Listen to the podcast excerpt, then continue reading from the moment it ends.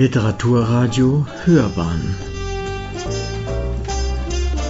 Abseits vom Mainstream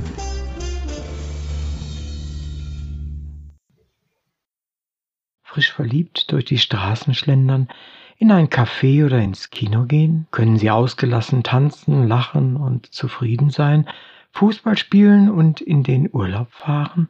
Eine Familie gründen und ihre Zukunft planen? Solche Vorstellungen scheinen auf den ersten Blick nicht zu unserem Bild vom Dritten Reich zu passen.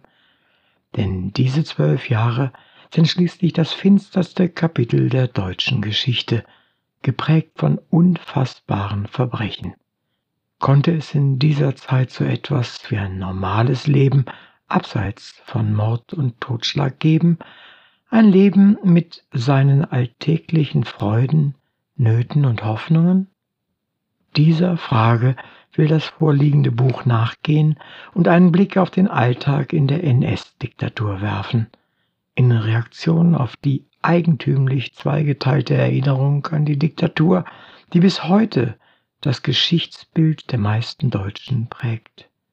Da gibt es einerseits die immer umfangreicher werdende wissenschaftliche Forschung über die Zeit zwischen 1933 und 1945, die ein beeindruckendes Wissen über die Strukturen und Ereignisse zutage gefördert hat. Und andererseits gab es und gibt es eine lange Tradition der Familiengeschichten, in der die individuelle Erinnerung der Eltern- und Großelterngeneration vorherrscht.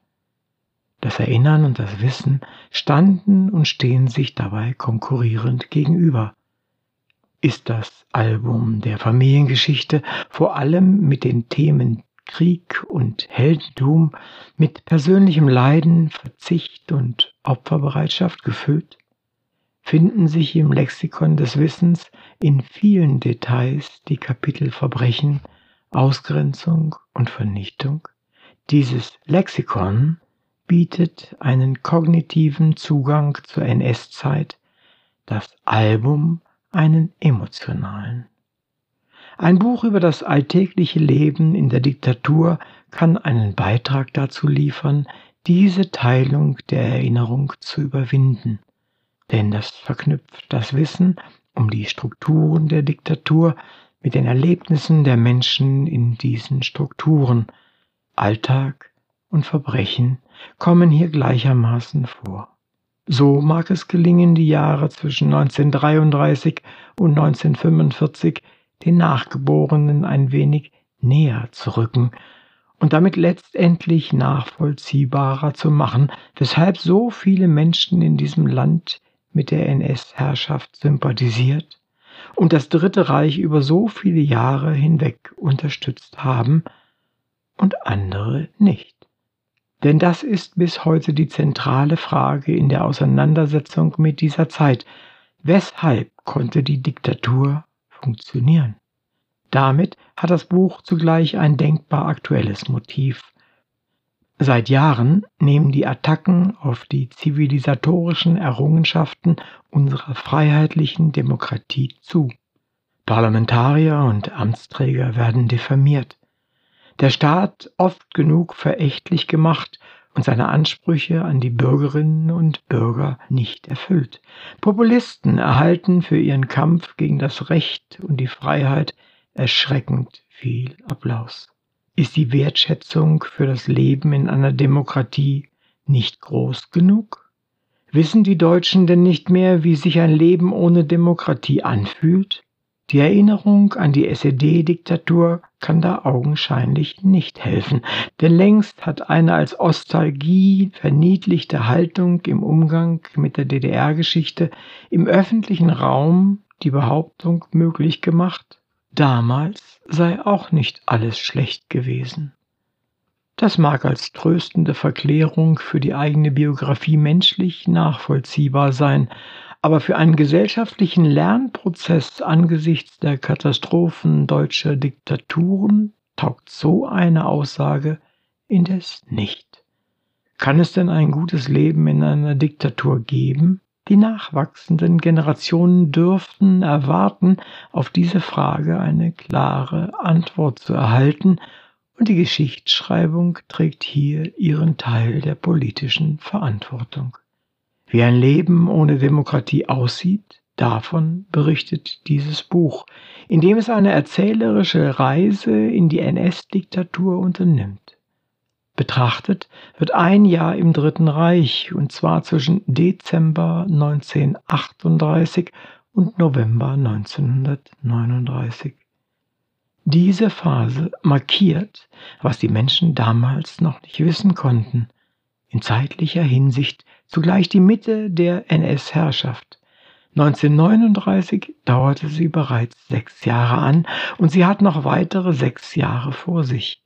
Während die ersten sechs Jahre von der Stabilisierung der Diktatur geprägt sind, werden die zweiten sechs Jahre mit Beginn des Zweiten Weltkriegs schließlich ganz im Zeichen des Niedergangs, des entfesselten Massenmords und der totalen Niederlage stehen. In dem hier gewählten Zeitabschnitt von zwölf Monaten werden zwölf Themen unter die Lupe genommen, die jeweils mit einem konkreten Datum verknüpft sind. Vom Wunsch nach Friede auf Erden wird beispielsweise im ersten Kapitel über das Weihnachtsfest 1938 berichtet, von Angst und Schrecken hingegen anlässlich des 30. Januar 1939, als Adolf Hitler im Reichstag die Vernichtung der jüdischen Rasse in Europa ankündigt. Andere Kapitel beschreiben, wie sich der Arbeitsalltag verändert hat, wie sehr die Intellektuellen verachtet werden, welche religiösen und spirituellen Angebote diese Zeit bereithält oder weshalb die Deutschen angehalten werden, auf ihre Gesundheit zu achten, beispielsweise auf Zigaretten und Alkohol zu verzichten.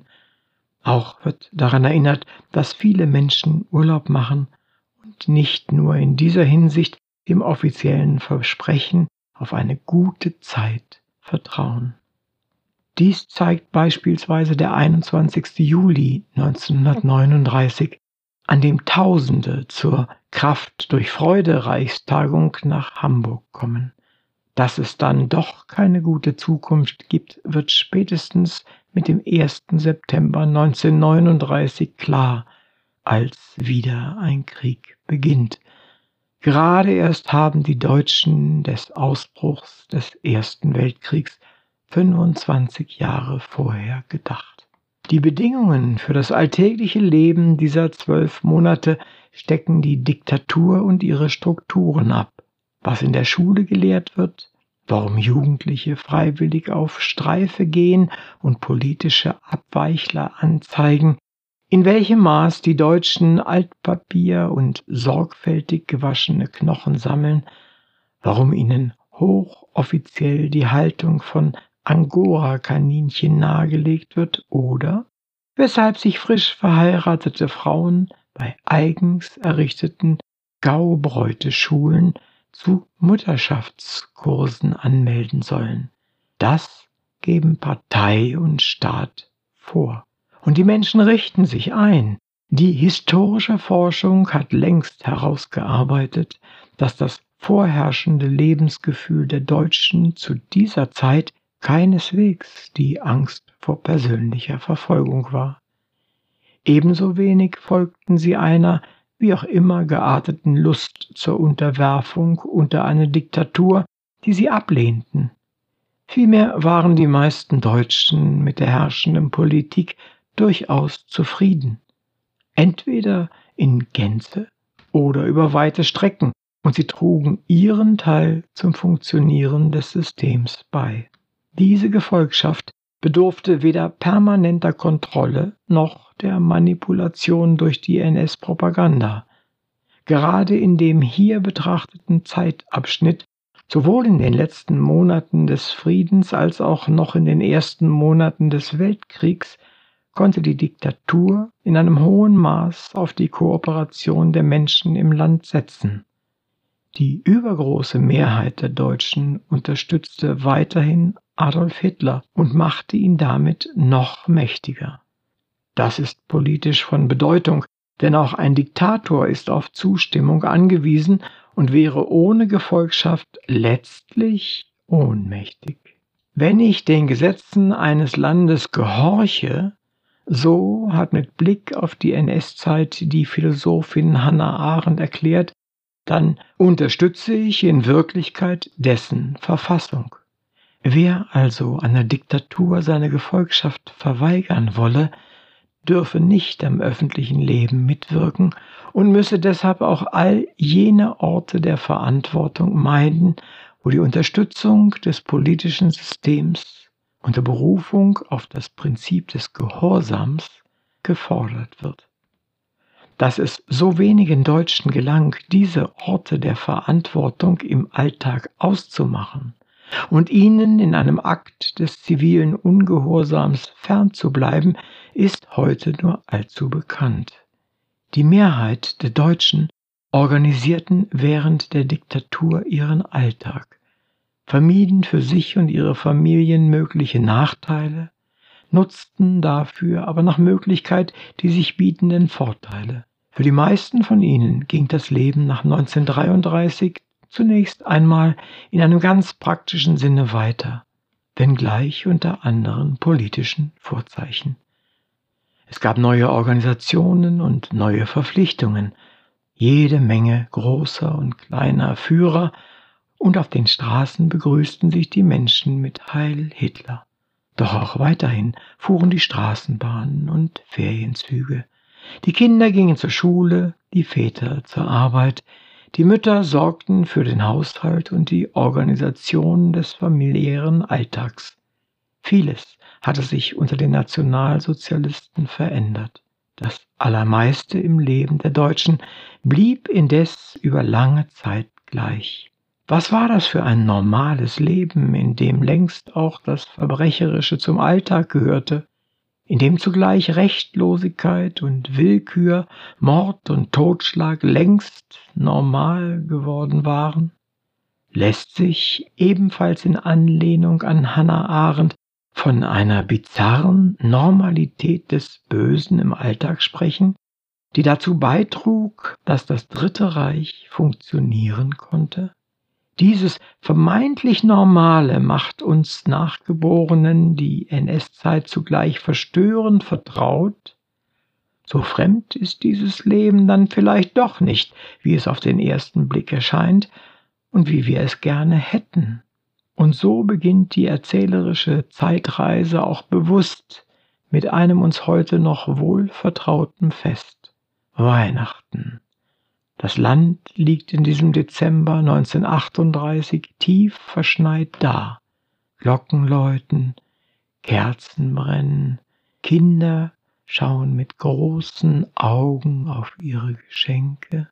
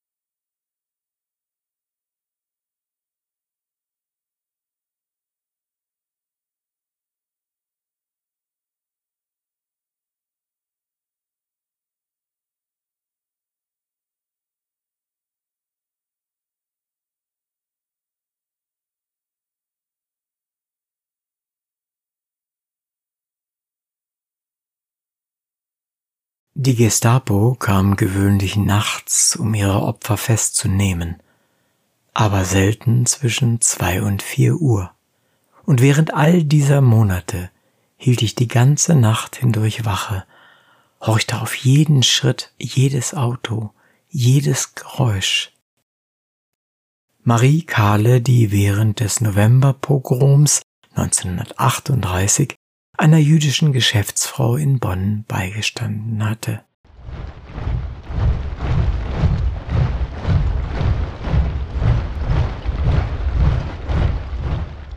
Begeisterung und Angst und Schrecken. 30. Januar 1939. Adolf Hitler spricht vor dem Reichstag.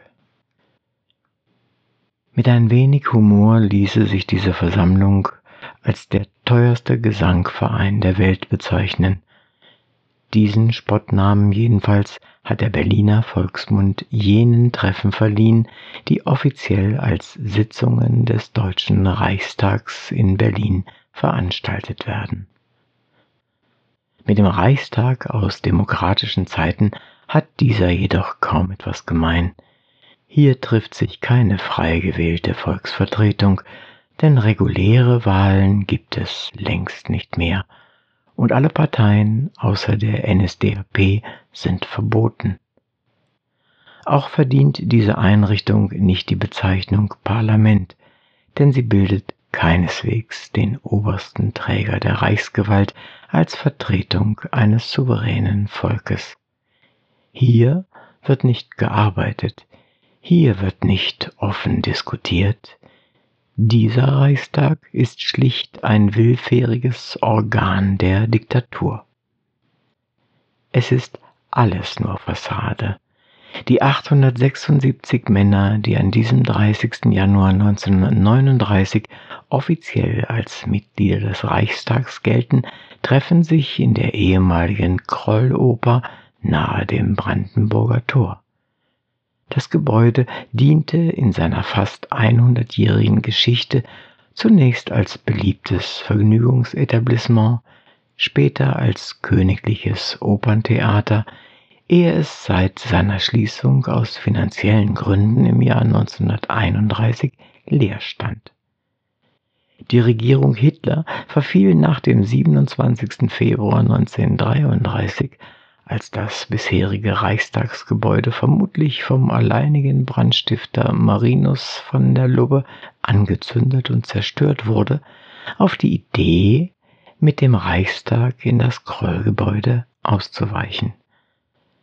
Eine Aufwertung der Versammlung bedeutete das nicht.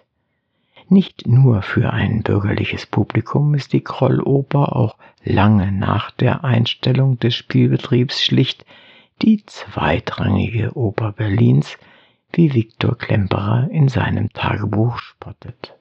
Auch die plüschig pompöse Ausstattung des Gebäudes mit den Insignien der neuen Herrschaft bringt keinen alten Glanz zurück. Es ist schlicht die übliche und zu erwartende Ausstaffierung mit den Symbolen des Dritten Reichs. Ein riesiger Reichsadler dominiert die Fläche hinter den Regierungsbänken. Links und rechts schmücken überdimensionale Hakenkreuze die Wände. Im weiten Rund dominieren nicht gepflegte Herrenanzüge das Erscheinungsbild, deren Träger die Würde des Hauses in einer bürgerlichen parlamentarischen Tradition zum Ausdruck zu bringen trachten. Stattdessen überwiegen die braunen und schwarzen Uniformen der neuen Zeit samt zahlreichen Hakenkreuzbinden an den Oberarmen. Den Reichspräsidenten gibt der korpulente Hermann Göring, der die Abgeordneten auch schon mal als Kameraden anspricht, denn schließlich sitzen vor ihm ausschließlich NSDAP-Mitglieder und glühende Befürworter dieser Diktatur. Ihr Beitrag zu den Sitzungen besteht im Wesentlichen darin, an den richtigen Stellen zu applaudieren, in kollektive Sieg-Heil-Rufe einzustimmen und zum Schluss das Deutschlandlied und das Horst-Wessel-Lied zu singen, das an einen getöteten SA-Mann erinnert und als NSDAP-Parteilied längst den Charakter einer zweiten Nationalhymne hat. Mit diesen musikalischen Bemühungen haben sich die Kameraden in der Krolloper im Grunde den oben erwähnten Spottnamen als teuerster Gesangverein tatsächlich redlich verdient. Viel zu tun haben diese Abgeordneten nicht. Gesetze werden hier kaum verabschiedet, denn dafür ist ohnehin keine parlamentarische Zustimmung mehr nötig. Im Jahr zuvor traf sich der Reichstag zweimal, 1937 sogar nur einmal. Viktor Klemperer tut also gut daran, in seinem Tagebuch nur in Anführungsstrichen den Begriff Reichstag zu verwenden. An diesem 30. Januar 1939 haben sich die 876 strammen Nationalsozialisten indes in der ehemaligen Oper versammelt, um demonstrativ das sogenannte Ermächtigungsgesetz zu verlängern. Dieses Gesetz zur Behebung der Not von Volk und Staat vom 24. März 1933 war vor sechs Jahren ein zentrales Instrument zur Zerschlagung der verfassungsmäßigen Ordnung in Deutschland, indem es das Parlament vom Gesetzgebungsverfahren ausschloss und die Regierung Hitler damit die Trennung von gesetzgebender und ausführender Gewalt im Land aufheben konnte. Dieser Selbstermächtigung musste der gewählte Reichstag damals unter massiver Gewalt und Behinderungen durch die neue NS-Regierung mit einer Zweidrittelmehrheit zustimmen. Diese Mehrheit konnte nur zustande kommen, weil die kommunistischen und einige sozialdemokratische Abgeordnete nicht an der Sitzung teilnehmen, weil sie bereits verfolgt wurden und viele von ihnen verhaftet worden waren. Die NSDAP, die nicht über die erforderliche Zweidrittelmehrheit verfügte, war nicht nur auf die Stimmen der mitregierenden deutschnationalen Volkspartei angewiesen, sondern auch auf die des bürgerlich-katholischen Lagers. Während sich die noch verbliebenen Abgeordneten der SPD in dieser Entscheidungsstunde des deutschen Parlamentarismus entschlossen der Diktatur entgegenstellten und ihr Fraktionsvorsitzender Otto Wels eine mutige letzte Rede vor dem Reichstag hielt, ließen sich die Abgeordneten der übrigen Parteien von der Regierung Hitler mit einer Mischung aus Drohungen und politischen Zugeständnissen zu einer Zustimmung bewegen. Vor allem die Mitglieder der katholischen Zentrumspartei, die dem Ermächtigungsgesetz ausnahmslos zustimmten, gingen damit einen regelrechten Teufelspakt ein, weil ihre Führung das lang ersehnte Konkordat zwischen der Reichsregierung und dem Vatikan und die damit in Aussicht gestellten Garantien für die katholische Kirche und ihre Organisationen in Deutschland für wichtiger erachtete als die Bewahrung des ohnehin schon demolierten demokratisch-parlamentarischen Systems. Dieses Ermächtigungsgesetz machte das Parlament überflüssig und es räumte Adolf Hitler die unbeschränkte Gesetzesmacht ein. Aber war dies nicht hinzunehmen für die Wahrung der kirchlichen Rechte? Viele katholische Abgeordnete hatten größte Bedenken gegen diese Zustimmung zum Ermächtigungsgesetz, doch sie fügten sich der Fraktionsentscheidung. Der völkische Beobachter konnte tags darauf jubeln, das parlamentarische System kapituliert vor dem neuen Deutschland. Der Tag des Dritten Reiches ist gekommen. Diese parlamentarische Freigabe war fraglos die dunkelste Stunde in der Geschichte des deutschen Parlamentarismus mochten einige bürgerliche katholische Reichstagsmitglieder tatsächlich geglaubt haben, einen gerade noch tragbaren Kompromiss gefunden zu haben, so war doch allen die politische Dimension ihres Handelns klar. Der Staat von Weimar ist begraben, notierte Reinhold Meyer von der liberalen Deutschen Staatspartei, und der bayerische Abgeordnete Anton Wiedemann schrieb seiner Frau, es ist nichts anderes als ein Todesurteil selbst unterschreiben. Er sei sich sicher, dass die neuen Machthaber das Heft des Handelns so schnell nicht mehr aus der Hand gäben und alles beseitigen werden, was sich ihnen entgegenstellt.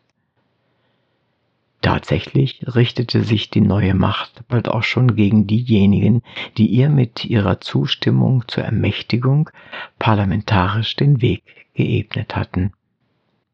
Der ehemalige Reichskanzler Heinrich Brüning floh 1934 aus Deutschland.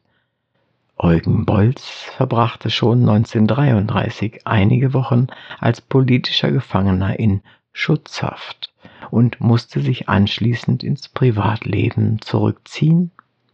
Friedrich Dessauer floh nach zahlreichen Verhaftungen 1934 zunächst in die Türkei, während Prälat Ludwig Kaas, der die Zentrumsfraktion entscheidend auf die Zustimmung zum Ermächtigungsgesetz eingeschworen hatte, sich schon wenige Tage nach dem Geschehen überraschend nach Rom begab, wo er ab 1936 als Verwalter des Petersdoms fungierte.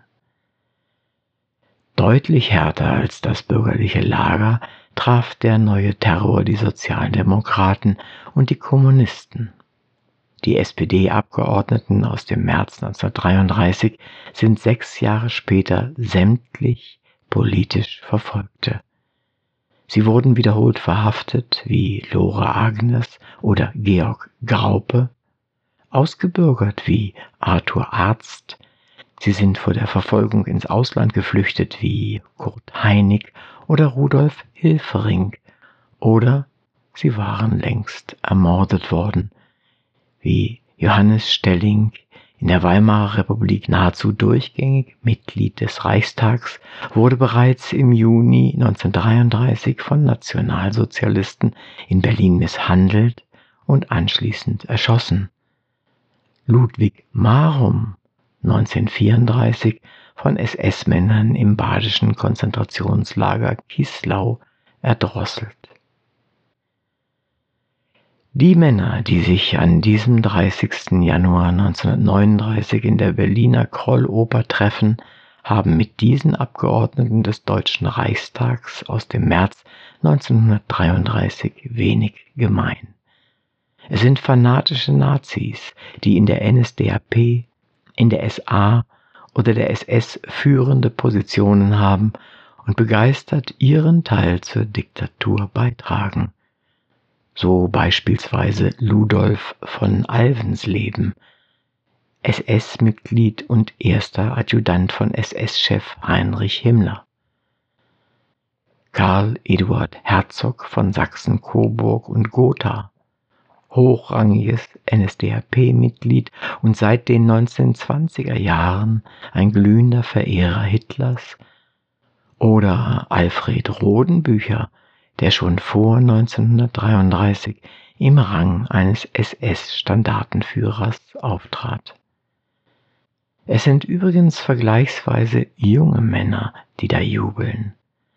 Nach der Reichstagswahl von 1936 sind 353 der 741 Abgeordneten zwischen 30 und 40 Jahre alt, 240 zwischen 40 und 50.